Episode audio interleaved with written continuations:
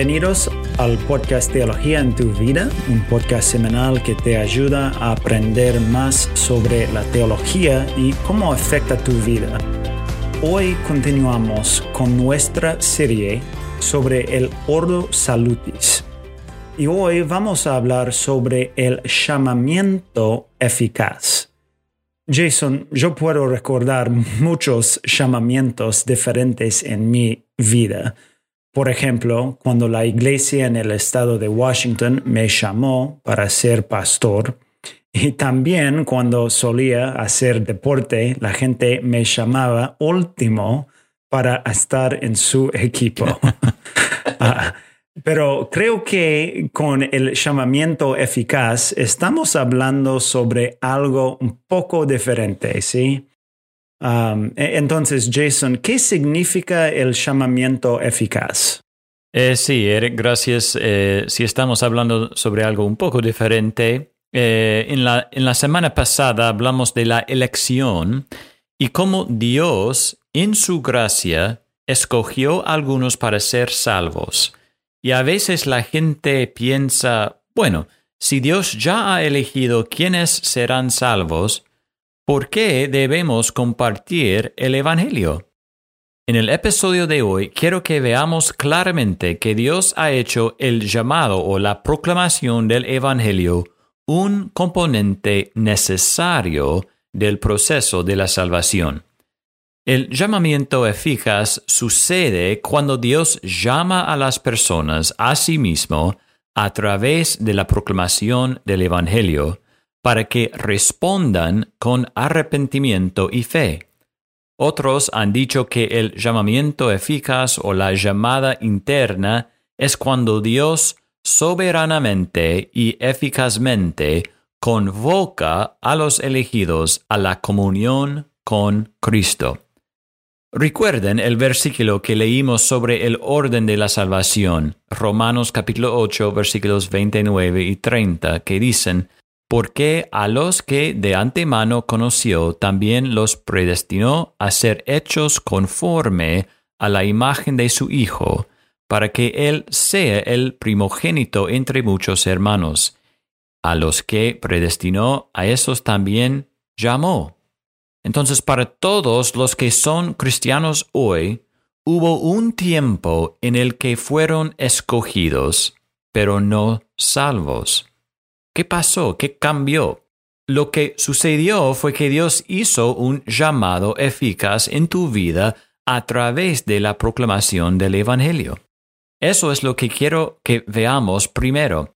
El llamamiento eficaz es un acto soberano de Dios. Es eficaz, es una llamada que no se puede rechazar.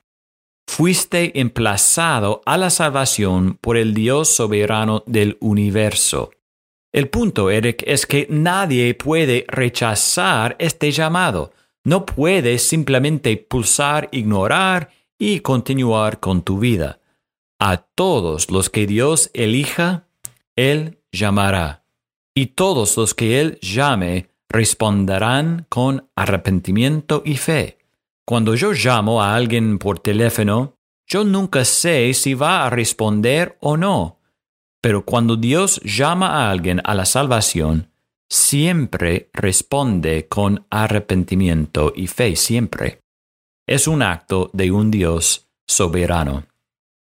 Segundo, el llamamiento eficaz viene por lo que se conoce como el llamado del Evangelio, es decir, que Dios usa la proclamación del Evangelio por hombres para llamar pecadores a sí mismo.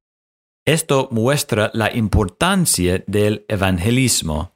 De nuevo, hay quienes dicen que si Dios ya sabe quiénes serán salvos y quiénes no, ¿cuál es el sentido de la evangelización? Bueno, pero la Biblia es muy clara en que los creyentes tienen la obligación de compartir el Evangelio. Dios salva a través de los medios. Él salva a través del llamado del Evangelio. Vemos esto claramente en 2 Tesalonicenses capítulo 2, versículos 13 y 14, que dicen, Pero nosotros siempre tenemos que dar gracias a Dios por ustedes, hermanos amados por el Señor, porque Dios los ha escogido desde el principio para salvación mediante la santificación por el Espíritu y la fe en la verdad. Fue para esto que Él los llamó mediante nuestro Evangelio, para que alcancen la gloria de nuestro Señor Jesucristo. En la historia de Lidia, en el libro de Hechos, lo vemos también. Dice en capítulo 16, versículo 14, y estaba escuchando cierta mujer llamada Lidia de la ciudad de Tiatira, vendedora de telas de púrpura, que adoraba a Dios, y el Señor abrió su corazón para que recibiera lo que Pablo decía. Entonces Dios llamó soberanamente a Lidia al abrir su corazón para que pudiera escuchar el mensaje del Evangelio y responder con arrepentimiento y fe. Los reformadores lo expresaron de esta manera. Mientras el predicador habla la palabra a la mente, el Señor la habla al corazón.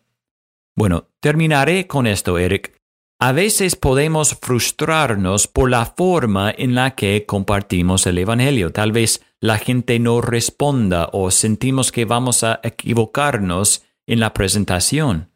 Pero saber que Dios es soberano en la salvación y que usa nuestros débiles intentos de compartir el Evangelio para salvar a la gente debería animarnos. Dios usa la proclamación del Evangelio para llamar a la gente a sí mismo. Entonces, sigue predicando el Evangelio. Gracias Jason por esta explicación y estamos muy agradecidos de que Dios nos haya llamado a su Hijo para salvación. Y gracias a todos, espero que los episodios sean una bendición para ustedes y no se olviden de compartir con sus amigos o familia este podcast para que ellos también puedan aprender más sobre la teología. Nos vemos la semana que viene con Teología en tu vida.